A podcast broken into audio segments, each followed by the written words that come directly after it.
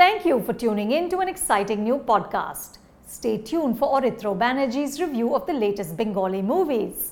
Hello, welcome to film companion local. আমি অরিত্র। এখন এই ভিডিওর মধ্যে আমরা কথা বলবো সৌকর্য ঘোষালের ভূতপুরি বলে ছবিটা নিয়ে, যাতে লিড চরিত্র প্লে করেছে জয়া আহসান, রিত্বিক চক্রবর্তী, শান্তিলাল মুখার্জি, বিশান্তক মুখার্জি। তো এই ছবিতে আমরা দেখতে পাই একটি বাচ্চা রয়েছে যার স্লিপ ওয়াকিং এর প্রবলেম রয়েছে, এবং একজন সাইকিয়াট্রিস্টের গাইডেন্সে তার মা বাচ্চাটিকে নিয়ে তাদের আদি বাড়িতে, গ্রামের বাড়িতে আসছে, এবং তারপর থেকে বাচ্চাটার সাথে নানান রকমের সুপার ন্যাচারাল অ্যাক্টিভিটিস ঘটতে শুরু করছে। তো আলটিমেটলি কেন এটা ঘটছে এবং আলটিমেটলি ছবির এন্ডে কী হবে? এই সুপার ন্যাচারাল অ্যাক্টিভিটিগুলোর জন্য কি বাচ্চাটার কোনো ক্ষতি হবে, নাকি বাচ্চাটা এই জার্নিটার মাধ্যমে কিছু এক্সপ্লোর করবে নতুন, সেটাই আমরা এই ছবি জুড়ে দেখতে পাই। তো চলে আসবো ছবির পজিটিভ দিক এবং নেগেটিভ দিকে। তো সবচেয়ে প্রথম যে জিনিসটা আমার পজিটিভ লেগেছে ছবির মধ্যে, সেটা হচ্ছে এই ছবির স্টোরি আইডিয়াটা। এর যে বেসিক যে গল্পটা আছে, একটা ফেয়ারি টেল কাইন্ড অফ, এই ধরনের গল্প আমরা বাংলা সাহিত্যে প্রচুর পড়েছি, কিন্তু সিনেমাতে সচরাচর এই ধরনের গল্প দেখা যায় না বাংলা সিনেমার মধ্যে। সেখানে ডিরেক্টর এই যে একটা নতুনত্ব কনসেপ্ট নিয়ে এসেছেন, সেটা বেশ ভালো লেগেছে। এবং গল্পটার মধ্যে দিয়ে দিয়ে না নানান রকমের জিনিসপত্র উনি অ্যাড্রেস করতে করতে গেছেন। তো এই ছবির মধ্যে কিন্তু অনেক মেসেজিংও রয়েছে। এক তো গ্রাম বাংলার কালচারটাকে খুব সুন্দর করে তুলে ধরছে, তার সাথে কিছু কিছু আমাদের ছোটোবেলার জিনিসপত্র উনি এনেছেন, যেটা একটা নস্টালজিয়া রিভিজিটিং তো করায়। তার সাথে যে মেসেজিংটাও রয়েছে সেটাও কিন্তু ভালো। এখানে এরকম দুটো মেসেজ এখানে উঠে আসে। একটা হচ্ছে এই যে মহিলাদেরকে আমরা গয়না পরে দেখি সবসময়, এবং এককালে পুরুষরাও প্রচুর গয়না পরতো আগেকার দিনে। তো এই যে গয়না পরে আমরা মহিলাদেরকে দেখি, যেটা আমাদের অ্যাপারেন্টলি মনে হয় যে তারা হয়তো খুব এনজয় করছে, কিন্তু সেটা তো একটা যেন একটা শিকলের মতো হতে পারে, একটা বেডির মতো হতে পারে, সেই জিনিসটাকে দারুণভাবে এখানে দেখিয়েছে। এবং তার সাথে সাথে যে কাস্ট সিস্টেমের যে কাস্ট প্রথা ছিল আমাদের গ্রাম বাংলার মধ্যে এক্সিস্ট করতো, সেটাকেও এখানে খুব সুন্দর করে অ্যাড্রেস করেছে, কিন্তু সবই আন্ডারটোনে রয়েছে, কোনোটাই ওভার দ্য ফেস চলে আসে না। তো রাইটিং ডেফিনেটলি এই ছবির ভালো একটা পজিটিভ পয়েন্ট। এখানে বোথ মেসেজিং এবং স্টোরি আইডিয়াটা খুবই ভালো ছিল। পরবর্তী যে জিনিসটা আমার এই ছবির মধ্যে খুবই ভালো লেগেছে, সেটা হচ্ছে স্টারকাস্টের পারফরমেন্স। তো এখানে ঋত্বিক চক্রবর্তী দারুণ একটা কাজ করেছেন। তার সাথে বাচ্চাটির যে সিনসগুলো রয়েছে সেটা বেশ ভালো। ঋত্বিক চক্রবর্তীর ক্যারেক্টারের মাধ্যমেই ডিরেক্টর কমেডি জেনারেট করেছেন, তিনি খুব ভালো পারফরমেন্স দিয়েছেন। জয়া আহসানের ক্যারেক্টারটাও বেশ ভালো, তার পারফরমেন্সও বেশ ভালো ছিল, কিছু কিছু জায়গা তো খুবই ভালো।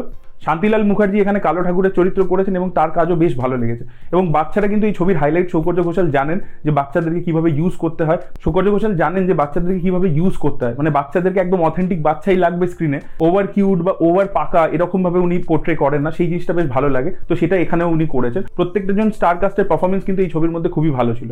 আর তৃতীয় যে জিনিসটা যেটা আমার জন্য এই ছবির মধ্যে ওয়ার্ক করেছে, সেটা হচ্ছে সাটেল হিউমার এবং কিছু কিছু জায়গায় যে হরর ট্রিটমেন্টটা রয়েছে। এটা তো পুরোপুরি একটা ওরকম আউট অ্যান্ড আউট হরর ছবি নয় যে আপনাকে প্রচণ্ড ভয় পাওয়াবে, সেরকম ছবি নয় এটা আর কি। যে জোনের ছবি, সেটা যদি আমি এক্সাম্পল দিই, মাকড়ি, বিশাল ভারতর যে মাকড়ি বলে ছবিটা বানিয়েছিলেন, বা আমাদের অমিতাভ বচ্চনের ভূতনাথ বলে যে ছবিটা ছিল, সেই জোনের একটা ছবি। তো সেখানে একটা পার্সিয়ালি কমেডিও থাকবে, একটু হররও থাকবে। তো এই যে ব্যালেন্সটা উনি করেছেন সৌকর্য ঘোষাল, সেটা কিন্তু বেশ ভালো ছিল এই ছবির মধ্যে। এবার চলে আসবো ছবির নেগেটিভ দিকে। তো সবচেয়ে প্রথম যে জিনিসটা আমার মনে হয়েছে, ছবিটা প্রচণ্ড ছোট হয়ে গেছে।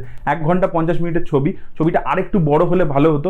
আরেকটু এই যে ক্যারেক্টারগুলোর মধ্যে কেমিস্ট্রি, এই জয়া আহসান এবং বাচ্চাটির মধ্যে, ঋত্বিক চক্রবর্তী এবং বাচ্চাটির মধ্যে, এই কেমিস্ট্রিগুলো আরেকটু বিল্ড আপ হলে ভালো হতো। তাদের যে ইন্ডিভিজুয়াল সিনসগুলো রয়েছে সেগুলো খুব ভালো, কিন্তু সেগুলো আরেকটু যেন বেকিং ডিমান্ড করতো।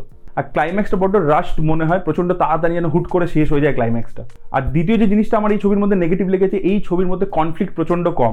এইখানে গল্পটা চলতে থাকে, গল্পটা আমাদের দেখতে ভালো লাগে, কিন্তু এই যে প্রোটাগনিস্ট, সে কোনো চ্যালেঞ্জ পাচ্ছে না, তাকে ক্লাইম্যাক্সে বড় কিছু সলভ করতে হবে, এই জিনিসটা আমরা কখনো ফিল করি না। The stakes are not that much high. কিন্তু এখানে কিছু ক্যারেক্টার এরকম ক্রিয়েট করা হয়েছে যেগুলোকে দিয়ে কিন্তু ডিরেক্টর ওই টেনশনটা ক্রিয়েট করতে পারতেন, কিন্তু উনি করেননি।